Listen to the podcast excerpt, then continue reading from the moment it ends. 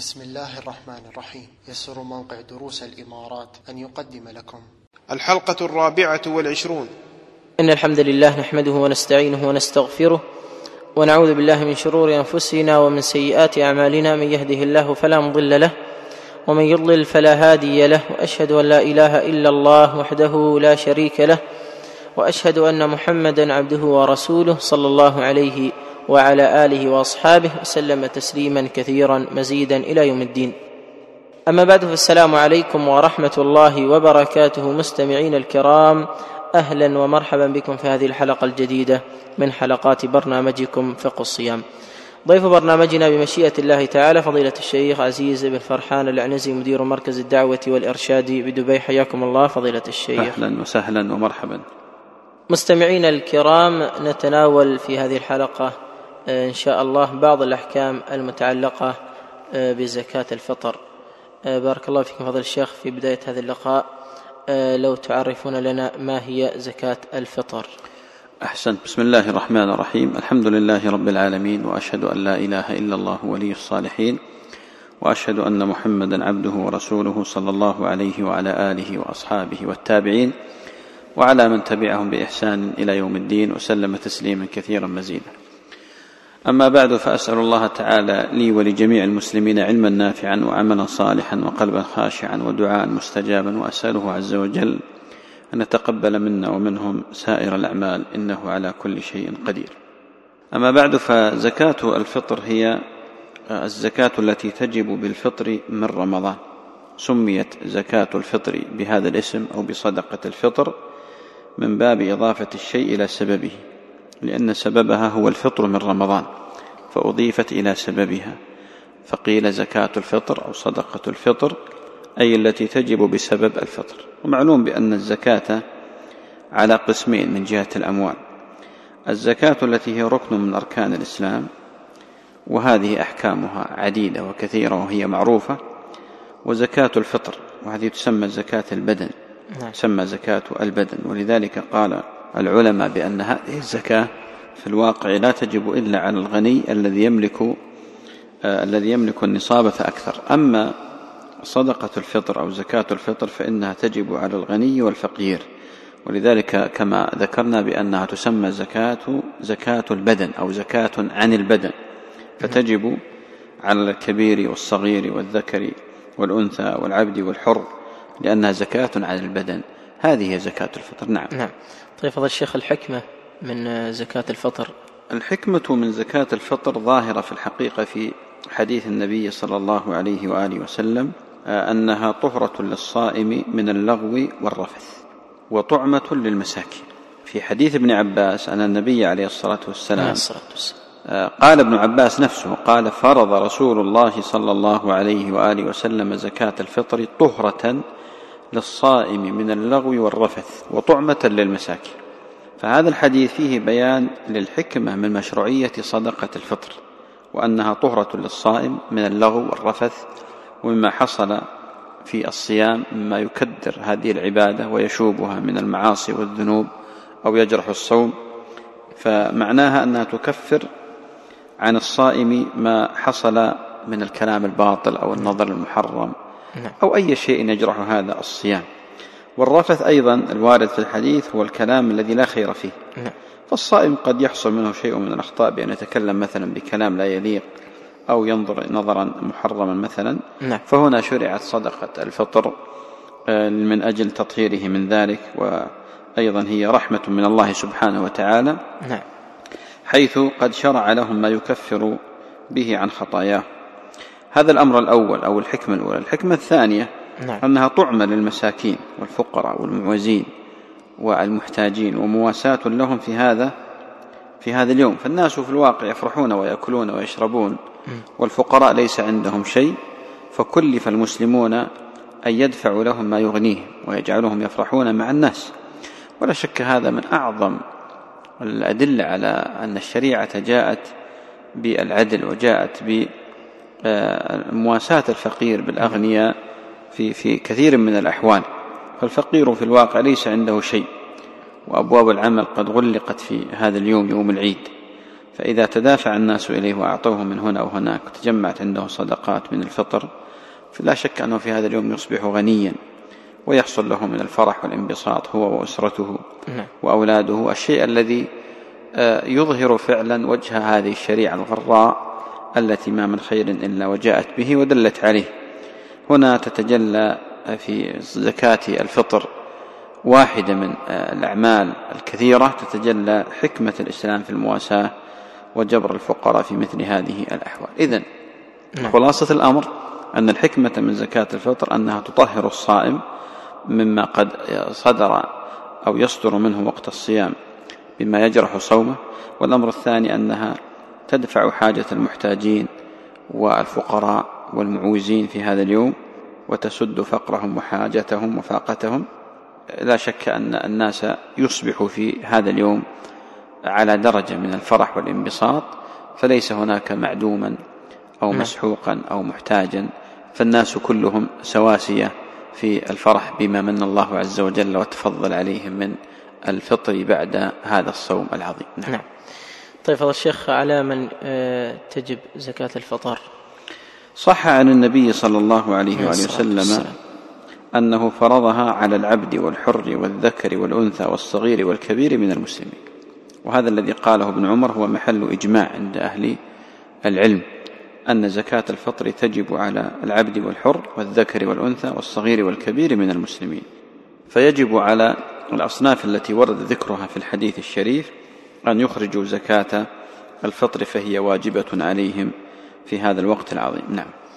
طيب آه، فضل الشيخ على ال- ال- الجنين حكمه إذا كان آه، في البطن؟ الجنين استحب أحد الخلفاء الراشدين وهو عثمان بن عفان رضي الله تعالى عنه وأرضاه. نعم. إخراج صدقة الفطر عنه آه، ما دام في بطن أمه. أما إذا ولد ليلة العيد فيجب أن تخرج زكاة الفطر عنه. نعم. إذا ولد ليلة العيد. أما إذا كان حملا ما زال حملا فهو من باب الاستحباب. نعم, نعم. طيب فضل الشيخ ذكرت أنها آه، زكاة الفطر تجب على ال- الجميع الذكر والأنثى والصغير والكبير والحر والعبد. بالنسبة فضل الشيخ لل- لل- للأنثى أو الزوجة أو يعني هل هي تخرجها عن نفسها أم الزوج يخرجها هو؟ لا هو نحن ذكرنا بأن هذا- هؤلاء هم ممن تجب عليهم آه، ليلة العيد. نعم.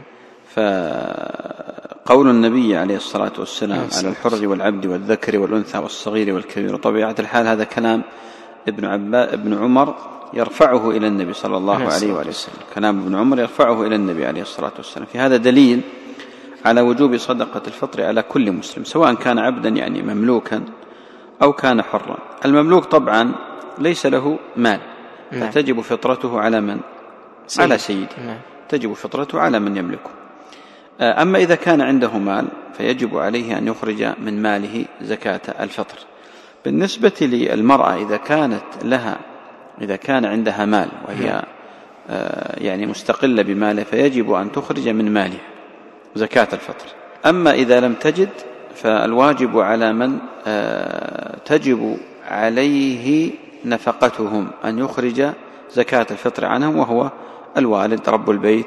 نعم. أو مثلا الوالد آه، اللي هو الزوج مثلا على أولاده والزوج لزوجته مثلا.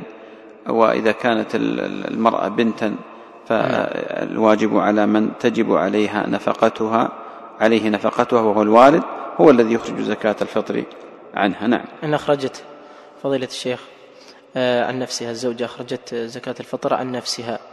هل يسقط آه، عن الزوج؟ نعم إذا أخرجت المرأة زكاة الفطر عن نفسها سقط الحق الذي لها عند زوجها. فما دام أنها نعم. صاحبة ذمة مالية مستقلة وعندها الكفاية فأخرجت عن نفسها فلا يطالب الزوج بذلك. نعم. تكون قد أسقطت الواجب الذي عليه. نعم. طيب فضل الشيخ بالنسبة للخادمة في البيت آه، هل عليها زكاة؟ وهل ومن ومن يخرجه عنها الخادمة في البيت يجب أن تزكي عن نفسها يعني يجب نعم. أن تخرج زكاة الفطر عن نفسها فإذا كانت قادرة آه، ليلة العيد آه، على ثمن الصاع الذي وجب في حقها فيجب عليها أن تخرج يعني هذه الزكاة وأما إذا كانت فقيرة أو معدمة أو ليس عندها شيء نعم. فحقها أن تعطى من زكاة الفطر لكن بعض الناس الآن يعتقد بأن الخادمة يجب على صاحب البيت أن يخرج زكاة الفطر عنه. نعم، نعم. هذا ليس بصحيح. هذا ليس بصحيح لأن ليست مملوكة. نعم. حتى يعني لا تخرج على أنها مملوكة فهي حرة وهي مجرد مستخدمة فقط نعم. بأجرة مقابل أجرة. لكن إن تبرع الإنسان مثلا إن تبرع صاحب البيت وقال نخرج عن الخادمة في البيت فهذا مما يشكر عليه ونسأل الله تعالى أن يثيبه على ذلك. نعم. لكن يجب عليه لا. يجب عليه لا. أما إذا كانت الخادمة مثلا قد استلمت راتبها مثلا وعندها كفاية في هذا اليوم نعم. فيجب أن تعلم بأنها تخرج زكاة فطرها بنفسها تخرج صاعا عن نفسها. والصاع معروف الآن يعني تعطي قيمة الصاع آه، لصاحب البيت ويخرج زكاة الفطر عنها يشتري يشتريها لها يشتريه من من من السوق ويخرج عن عن هذه الخادمة نعم. نعم. طيب فضل الشيخ إذا كانت غير مسلمة؟ لا لا يجب. بالنسبة للخادمة إذا كانت غير مسلمة لا يجب أن تخرج الزكاة. لأن ابن ابن عمر لما قال في الحديث قال من المسلمين على الذكر والأنثى وكذا قال من المسلمين. نعم. فالكافر لا يخاطب بهذه الأمور وإن كان مطالبا بها وإن أصلاً. كانت تخدم هذا هذا الشخص وهو مسلم وعائلته مسلمة. وإن كان نعم وإن كان. لا يجب عليه زكاة الفطر. الآن هل تكلف الخادم الكافرة بالصلاة؟ ما تكلفها بالصلاة. أو نعم. بالزكاة الأصلية. ما تكلف. أو بالصيام.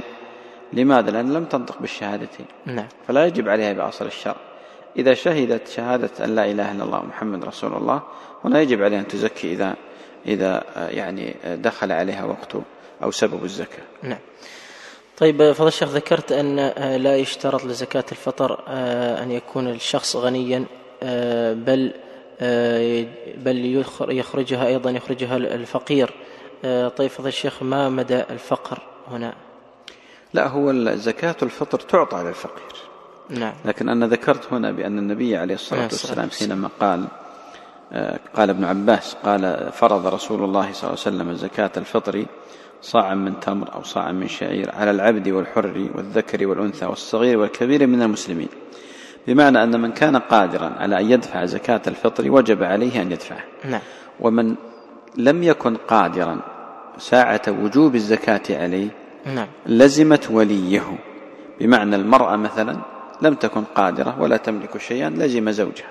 نعم. لزمت الزكاة لزم زوجها أن يخرج آه، الزكاة. الأولاد أيضا الوالدين كذلك يعني من في البيت يلزمهم ممن آه، يعني ينفق على هذا البيت يلزمهم أن يخرجوا زكاة الفطر. أما إذا كان شخصا فقيرا نعم. معدما فهذا هو الذي يعطى من الزكاة. نعم. لكن قد يكون السؤال إذا اغتنى الفقير ليلة العيد. بمعنى أن هذا الفقير جمعت له زكاة الفطر حتى أصبح غنيا. هنا نقول له ما دام أن وصفك قد تغير من الفقر إلى الغنى أو من الفقر إلى عدم الحاجة مثلا نعم. يعني أصبح متوسطا أو انتقل إلى مرحلة مرحلة الكفاية نقول يجب عليك أن تخرج زكاة فطرك ما دام أن أنه اغتنى قبل صلاة العيد. ما دام أنه قد اغتنى قبل صلاة العيد فيخرج مما تحت يده مما تحت يده. وإن كان الذي يخرجه من زكاة الفطر. أي لأن ما دخله ما دخله دخل ملكه. نعم. فاليد التي يضعها على هذا المال يد صحيح بمعنى أنه يملك هذا المال الذي جاءه هذا الطعام الذي جاءه دخل ملكه فيكون في هذه الحالة متصرفا في هذا المال فإذا تصرف فيه ينظر فإن كان قد بلغ حد الغنى وجب عليه أن يخرج نعم. زكاة فطره من هذا المال نعم. طيب فضل الشيخ حكم زكاة الفطر هل هي واجبة أم مسنونة؟ ظاهر حديث ابن عمر يدل على أن زكاة الفطر واجبة حيث نعم. قال فرض رسول الله صلى الله عليه وآله وسلم زكاة الفطر وفرض معناها أوجب فالفرض يطلق ويراد به الإيجاب وهذا فيه دليل على وجوب زكاة الفطر أو صدقة الفطر وأن ليست من الأمور المستحبة وذكر بعض أهل العلم إجماع المسلمين على وجوب زكاة الفطر نعم وهناك قول عده العلماء شاذا وهو قول داود الظاهري بأنها سنة لكن عده من الشذوذ. الصحيح بأن زكاة الفطر واجبة والإجماع صحيح في هذا. الإجماع في صحيح على أن زكاة الفطر واجب. فالنبي عليه الصلاة والسلام فرضها على المسلمين فرضها على المسلمين يعني أوجبها فهنا يكون وجوبها ثابت بالسنة والإجماع بالسنة والإجماع. نعم. طيب فضل الشيخ ذكرت أنها تدفع للفقير. زكاة الفطر. آه لا آه لا زكاة زكاة الفطر فضل الشيخ لا تشمل الأصناف الثمانية الواردة في زكاة المال؟ لا بالنسبة لزكاة الفطر في الحقيقة إذا تأملناها نجد أن مصرفها مصرف الزكاة. نعم. أي أنها توزع على الثمانية الأصناف الثمانية المذكورة في قول الله عز وجل إنما الصدقات للفقراء والمساكين والعاملين عليها والمؤلفة قلوبهم وفي الرقاب. والغارمين وفي سبيل الله وابن السبيل. نعم. لكن أولى الأصناف بها هم الفقراء. لأن النبي عليه الصلاة والسلام كما جاء في حديث ابن عمر أو ابن عباس فرض رسول الله صلى الله عليه وسلم زكاة الفطر الطهرة للصائم من اللغو والرفث وطعمة للمساكين وطعمة للمساكين. بعض أهل العلم ذهب إلى أن زكاة الفطر خاصة بالفقراء والمساكين دون باقي الأصناف الثمانية دون باقي الأصناف الثمانية. نعم. لكن جماهير أهل العلم ذهبوا إلى أن مصرفها هو مصرف الزكاة ولكن أولى الناس بها هم الفقراء والمساكين. نعم. هم الفقراء والمساكين. وهذا الذي يظهر لي والله تعالى أعلم أنه هو الصواب هو الراجح أن أولى الناس بزكاة الفطر هم الفقراء والمساكين. والحديث الذي ذكرته نص في هذه المسألة حديث ابن عباس. فرض رسول الله صلى الله عليه وسلم زكاة الفطر طهر للصائم من اللغو والرفث وطعم للمساكين يعني الفقراء نعم. صنف واحد نعم.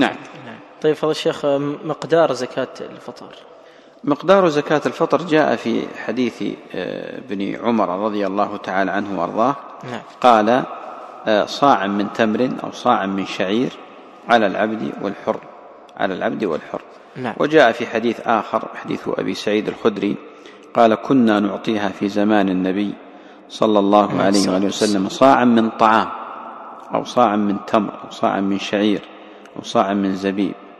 وقوله صاعا من طعام يعني صاعا من برق طعامهم في, في, في وقتهم. هذه الأصناف التي المذكورة في حديث ابن عمر وحديث أبي سعيد الخدري هي في الواقع خمسة. ومقدار يعني المقدار الذي تخرج منه هو الصاع والصاع هو أربعة أمداد والمد ما هو المد هي التي يسمى الحفنة الآن. نعم. قال أهل العلم المد هو هو ملء ملء كفي الرجل المعتدل. نعم. العام يسمونه حفنة الآن يعني يأخذ حفنة فيضعه في يده يعني يد معتدلة لا هي بالكبيرة ولا هي بالصغيرة. نعم. هذا هو الصاع أربعة أمداد أربعة أمداد. معاوية رضي الله تعالى عنه فرق بين هذه الأصناف. فذهب إلى أن البر يخرج منه نصف صاع. نعم. وأما باقي الأصناف فيخرج منها صاع كامل صاعا كاملا ومعاوية في الحقيقة كلامه كان بمحضر من الصحابة ولكن خالفه بعض الصحابة فلم يكن إجماعا. نعم. لأن القاعدة الشرعية أن الصحابي إذا تكلم أفتى بمسألة بحضور الصحابة ولم يعرف له مخالف يعدها العلماء إجماع نعم. فمعاوية رضي الله تعالى عنه لما أفتى بأن البر يخرج نصف صاع أنكر عليه أبي سعيد الخدري وقال وأما أنا لا أزال أو لا أخرج أبدا إلا صاعا. فأبو سعيد الخدري رضي الله تعالى عنه وأرضاه كان يخرج صاعا من جميع الأصناف. أما معاوية فرأى بأن البر أغلى الأصناف نعم. وهو طعام الناس في الغالب فرأى بأن يخرج نصف نصف صاع. من وأما باقي فقال يخرج منها صاعا يخرج منها صاعا بالنسبة لو سألتني عن الصاع الآن كم يساوي؟ بالكيلو. أي بالكيلو نعم, نعم. الآن الناس ما يعرفون الصاع النبوي الآن. م. يعني الناس يعملون بالكيلو نعم. بالكيلوات. أهل العلم في الحقيقة اختلفوا في المقدار. وسبب الاختلاف راجع إلى يعني طبيعة يعني قياس هذه الأمداد. م. فمن العلماء من ذهب إلى أنه كيلوين ونصف؟ من العلماء من ذهب إلى أنه آه، ثلاثة كيلو إلا ربع. من العلماء نعم. من ذهب إلى أنه ثلاث كيلوات الحقيقة الاحتياط نحن الآن ولا الحمد في في خير ونعمة. آه، نسأل الله تعالى أن يديم علينا نعمة. يعني الاحتياط من كان قادرا مستطيعا فالاحتياط أن يخرج ثلاثة كيلو. نعم. حتى يبعد الوسواس عن نفسه. يخرج ثلاثة كيلو حتى يبعد الوسواس عن نفسه. لكن لو أخرج ثلاثة إلا ربع أخرج كيلو ونصف مثلا أجزأه نعم. لكن إخراج ثلاثة كيلو حقيقة يكون الإنسان آه، مطمئنا ولا يدخل إليه الشيطان بالوسوسة هذا إن كان قادرا الحمد لله ومغتنيا. وأنا أعتقد بأن ثلاثة كيلو في هذا الوقت لا تمثل الأغنياء ولا لل... نعم. الحمد لله الذين هم في يعني حالة جيدة. لا تمثل لهم شيء. فنسأل الله تعالى أن يغنينا وإياهم من فضله. آه هذا فيما يتعلق بمقدار آه بمقدار زكاة الفطر نعم. طيب آه، فضل الشيخ آه، طعام أهل البلد آه، هنا ال- ال- ال- ال- الأرز. إذا خر- أخرج ال- ال- الإنسان التمر بدلا من الأرز هل يجزئه؟ الجواب نعم مع أن يجزئه التمر فضل الشيخ يؤكل عند الجميع. نعم الجواب نعم يجزئه. لكن نلحظ في أحاديث النبي عليه الصلاة والسلام الصلاة أنه أنه عليه الصلاة والسلام ذكر جملة من الأصناف. في الواقع هذه الأصناف إذا تأملناها نجد أن العرب قديما وفي عهده عليه الصلاة والسلام نعم. كانوا يأكلون هذه الأصناف كلها. فمنهم من كان يأكل ال- البر ومنهم من كان يأكل التمر نعم. ومنهم من كان يأكل الشعير ومنهم من كان يأكل الزبيب. يعني ال- البلاد تختلف. مثلا أهل البادية يأكلون الأقط كما جاء في في الرواية الأخرى قال أو صاع من أقط. نعم. صاع من أقط. كانوا يأكلون الأقط. بعض البلدان يأكلون الزبيب بعض البلدان يأكلون الشعير. بعض البلدان يأكلون إيش؟ التمر بعض البلدان يأكلون آه، اللي هو البر وهكذا. لكن الصحيح الراجح بأن أفضل شيء يخرجه المزكي نعم. هو طعام أهل البلد. طعام أهل البلد. الآن الغالب على طعام أهل البلد ما هو؟ أرز. الأرز. نعم. فالأولى للإنسان أن يخرج الأرز. ولو أخرج الدقيق لا بأس. نعم. وهو الطحين. ولو أخرج التمر لا بأس. أجزأه. لكن في الحقيقة ينظر إلى طعام أهل البلد شريطة أن يقتات مما يقتات أن يقتات. أما أن يخرج مثلا أن يخرج مثلا إذا جئنا للتمر نص العلماء على أنه لا يخرج إيش؟ الرطب. الرطب لأنه لا يقتات. أما التمر فهو الذي يقتات يخرجه المزكي. وأرخص فضل الشيخ قد يكون التمر. صحيح. لكن عموما يعني المسؤول المقصود أنه يخرج, يخرج من طعام أهل البلد. والأفضل فضل الشيخ. اي نعم هو الأفضل لكن لو أخرج من غيره أجزأه ولله الحمد. نعم. طيب فضل الشيخ حكم إخراج زكاة الفطر نقودا هل يجزئه؟ هو زكاة الفطر كما يعني جاءت فيها الأحاديث بأنها شرعت من الطعام. نعم. فرضها رسول الله صلى الله عليه وسلم من نعم. الطعام. والنقود كان معروفا في عهده صلى الله عليه وسلم. فينبغي للناس أن يلتزموا بهذه العبادة. نعم. فالصحابة كلهم لم يفتي أحد منهم بإخراجها نقودا.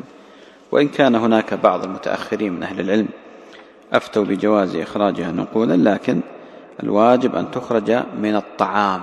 نعم. وباب الصدقة باب عظيم. فمن زعم بأن زكاة الفطر حاجة الناس إلى أن تخرج نقود نقول له باب الصدقة عظيم وواسع فأخرج صدقة من مالك نقودا.